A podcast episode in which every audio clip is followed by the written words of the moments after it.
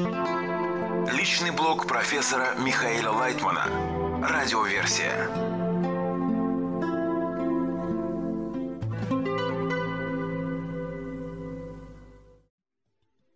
Материалы персонального блога Михаила Лайтмана от 4 сентября 2022 года. Группа должна быть гомогенной. Вопрос. Какими должны быть действия, если человек слышит злословие в чей-то адрес? Ответ. Сказать, что ты не хочешь это слышать, оборвать, и таким образом ты научишь товарища поступать так же. Это огромное исправление в группе. Вопрос. А если женщины обсуждают кого-то, ведь для них естественно разбиваться на лагеря? Ответ. Они могут делать, что хотят, но тогда они должны понимать, что не идут вместе с нами по духовному пути. Каббалистическая группа должна быть равной, абсолютно гомогенной. А если кто-то злословит, то по идее приумножает зло. Это расходится, как вирус. Бороться с этим можно только хорошим взаимоотношением ко всем, перекрывать все любовью. Если человек находится в группе, значит его привели сюда, и надо принимать его как самого близкого. Вопрос. Как научить себя не выдавать критику наружу, не выговаривать это? Ответ. Привычка, пример других, постоянная самокритика, самоанализ. Вопрос. Но вы сказали, что до какого-то периода человек еще как бы учится. Значит, на начальном этапе это уместно? Ответ. Нет. Как только человек появляется в группе, ему сразу же надо сообщить об этом и учить как ребенка, постоянно указывая ему на недопустимость злословия. Должно быть сознание важности, что без этого мы не достигнем цели. Я надеюсь, что все это поймут, и в итоге цель будет достигнута ими. А мне не будет так больно за то, что они сами рвут связи, в которых могут раскрыть свое высшее состояние. Из беседы у меня зазвонил телефон. Осторожно, сплетни. Радиоверсия. Все состояния духовны. Вопрос. Правильно ли относиться ко всем состояниям как к духовным? Например, к сонливости, плохому самочувствию, апатии. Или настоящие духовные состояния только те, которые происходят в работе группы – Ответ. Абсолютно все состояния духовны. Весь вопрос в том, могу ли я на них влиять. Вопрос. На какие состояния в данном раскладе можно влиять? Ответ.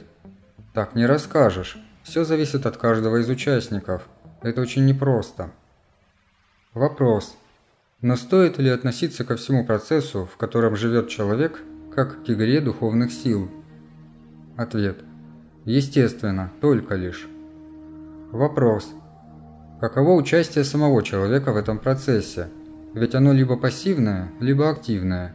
Либо человек не может понять, к чему можно приложить свои силы, а к чему – просто оправдание. Нет никого, кроме него. Ответ. Это и есть наша учеба, наш анализ. Каким образом относиться к каждому событию, анализировать его, раскладывать по частям – а затем синтезировать его из этих частей в определенные блоки. Это и есть духовная работа человека, когда он разделяет на части всю природу, себя, взаимодействие и реакцию, для того, чтобы понять Творца. Этим мы и должны заниматься, ведь мы существуем здесь, чтобы раскрыть Творца, полностью его понять с нашего низшего мира и постичь самый высший мир. Из беседы у меня зазвонил телефон. Духовные состояния. Радиоверсия. Свойства, образующие клипу. Вопрос. Какие отношения между товарищами в группе можно назвать клипа? Ответ. В группе отношений типа клипы практически быть не может. Клипа – это зависть, ревность, отторжение, нежелание помогать, то есть все свойства, которые отрицают душевное, духовное, сердечное слияние между людьми. Вопрос. Как вообще работает клипа, ее механизм? Ответ. Есть несколько свойств в человеке, которые образуют клипу. В общем, это эгоистические свойства, но они разделяются на какие-то виды. Это зависть, ревность, самовозвышение, лживость, гордость. Вопрос. То есть все, что нас разъединяет? Ответ. Да, на самом деле их очень много, но все они составляют одно единое целое – эгоистическое «я» человека. Вопрос. Есть ли разница между этими свойствами, которые вы сейчас перечислили, и теми свойствами, которые открываются человеку, находящемуся непосредственно в раскрытии высшей силы? Ответ. Они действуют и там тоже. Из телевизионной программы «Духовные состояния» 21 августа 2022 года. Радиоверсия. Меж двух пределов. Книга Зор, предисловие. Статья Роза. В свете, который Творец сотворил в первый день, Адам видел мир из конца в конец. Вопрос. Почему здесь сказано «из конца в конец», а не «из начала в конец»? Ответ. В своем восприятии мы находимся между свойствами суда и милосердия, между двумя линиями. Весь наш мир умещается в границах этих пограничных форм. И потому, в данном контексте, мы не можем увидеть мир из начала в конец. В каждом состоянии мир ограничивается пределами нашего кли, которые мы способны разглядеть. Из урока по книге Зор. Предисловие. 29 ноября 2010 года. Радиоверсия. Покровы совершенства. По сути, после создания Малхут мира бесконечности ничего больше не менялось. Это единственная форма в реальности – Малхут бесконечности, в которой желание и свет пребывают в совершенном слиянии, гармонии и единении по принципу «он» и имя его едины – все остальные состояния представляют своего рода покров этого совершенства. Они скрывают его от нас и потому называются мирами, оламот, что означает «сокрытие», а аламот – десять скрывающих сферот, как будто поглощающих свет, застилающих его от нас, находящихся в этом мире. И потому, если мы хотим приблизиться к миру бесконечности, то должны научиться верно смотреть на себя и на окружение, на мир, в котором находимся – чтобы эта картина раз за разом принимала все большее соответствие миру бесконечности. Это и значит, что он и имя его едины. По мере возможности мы выясняем, кто такой он, что такое его имя и как, какими деталями восприятия спаять их в одно целое. Так мы продвигаемся по ступеням лестницы духовных миров назад в бесконечность. Отсюда становится понятно, что лестница и миры находятся не снаружи, а внутри. Все эти покровы бесконечности, в которые мы пребываем и сейчас, наслаиваются в нас самих. И нужны они за тем, чтобы мы постепенно раскрывали, где находимся. Раскрывали сами, собственными усилиями. Чем большего ума я наберусь, чем больше будет мое волнение и воодушевление, тем больше желаний я обрету, развивая себя – чтобы стать жителем будущего мира, мира бесконечности. Для этого нам и дано окружение этого мира. Если человек правильно использует все его грани и элементы, тогда все в его власти. А если нет, то сообразно с уровнем своего развития он испытывает давление, кризисы, войны, проблемы, бедствия разных сортов.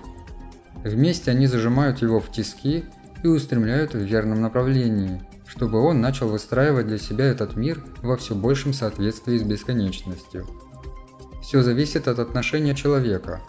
Если он стремится к бесконечности – хорошо, а если нет, тогда недостаток устремления, беспорядочные желания, которые уже надо было выстроить, создают для него беды в этом мире. Ничего здесь не приходит со стороны света, который пребывает в абсолютном покое. Напротив – Желания человека, его внутренние и внешние сосуды формируют для него мир на радость и на беду. А потому нам ничего не остается, как судить самих себя. Иными словами, молиться о том, чтобы мы изменились. Из урока по статье «Мир в мире». Радиоверсия. Как победить страх? Вопрос. Очень много нам пишут о страхе, что им все пронизано, что есть страх за себя, за близких, за детей, страх смерти. Причем ситуацию нельзя изменить, она пугающая. Основной вопрос – как победить страх? Возможно ли это? Ответ. Отпустить ситуацию. Не думать о том, что будет в следующее мгновение. Ничего мы сделать не можем. Мы об этом ничего не знаем, и поэтому нам лучше всего отпустить. Вопрос. Но это вообще в силах человека? Ответ. Это в силах. Это достигается немножко тренировкой, но в принципе это необходимо. Вопрос.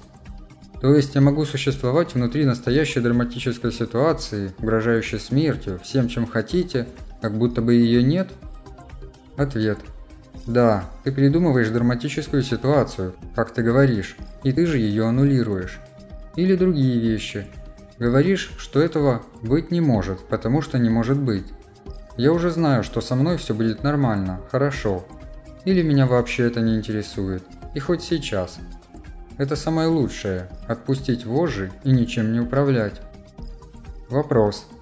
То есть вы считаете, что страх возникает от того, что человек управляет этой ситуацией?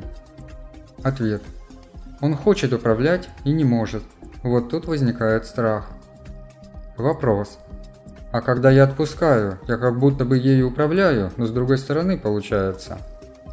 Ответ. Конечно. Подумай о том, что ты, конечно, умрешь. Конечно, все будет уже потом, и после тебя что-то будет. Ты не закрываешь этот мир на замок и уходишь куда-то там. Неизвестно, как это можно представить. Так что ничего страшного. Представь себе это нормально, согласись с этим и все.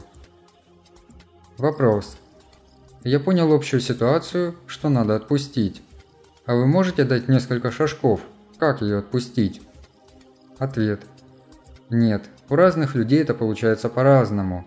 Есть люди, которые начинают думать, что же будет с миром после меня? Как будут мои близкие, родные? Что будет с моим наследством?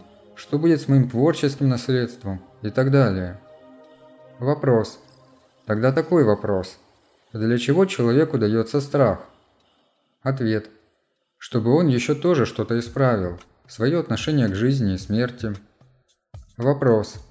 А во что он должен перейти, если он дается сверху? Во что он должен перетечь, этот страх? Ответ. Он должен перетечь в абсолютную покорность воле Всевышнего, Творца, и к тому, что у него есть еще что сделать за те мгновения, а их может быть еще огромное количество, до тех пор, пока он действительно закончит свой земной путь. Вопрос. В принципе, человек что-то должен сделать так или иначе. Что он должен сделать? Ответ.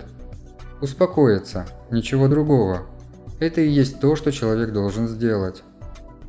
Реплика. Когда-то вы говорили, что Творец находится в покое, и человек должен прийти к такому же покою. Ответ.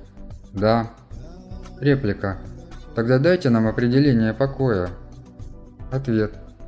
Покой – это когда следующее мгновение тебя не беспокоит. Абсолютно не беспокоит. Не то, что ты живешь в нем. Если ты живешь в нем, так оно тебя не беспокоит, потому что ты в нем живешь. А вот просто не беспокоит. К этому надо прийти. Вопрос. Тогда я живу в этом мгновении? Ответ. И этого мгновения нет. Не надо думать, что ты вообще существуешь. Вопрос. То есть я как сплавляюсь по реке, так и сплавляюсь? Ответ. И это тоже отношение к жизни нехорошее. Поднять весла и сплавляться – это тоже нехорошо. Реплика. Вот эта точка не очень ясна. Ответ. Она никому не ясна. Это и есть та точка, в которой мы достигаем абсолютного спокойствия. Сказать иначе это можно только так. Я полагаюсь на управление Творца. Он управляет всем, в том числе и мной, в каждое мгновение моего существования. И вообще всей Вселенной и всеми. Так что мне не о чем беспокоиться. Я хочу влезть в его исправление, в его управление, в его власть над всем этим? Нет. Если нет, тогда сиди тихо и продолжай свою жизнь. Чтобы не было разницы между тем, что ты сейчас существуешь, и после того, как ты решишь, каким образом ты должен существовать. Вопрос. Такая точка покоя Ответ. Да, это говорит о согласии. Это говорит о том, что ты согласен с Творцом. А это непросто. Ведь мы всегда хотим схватить его за руку, проверить, что там задумано, и поспорить, что надо, может быть, сделать чуть-чуть по-другому. Вопрос. А тут не надо никого хватать? Вот так и все? Ответ. Отпусти. Из телевизионной программы «Новости с Михаилом Лайтманом» 30 июня 2022 года. Профессора Михаила Лайтмана. Радиоверсия.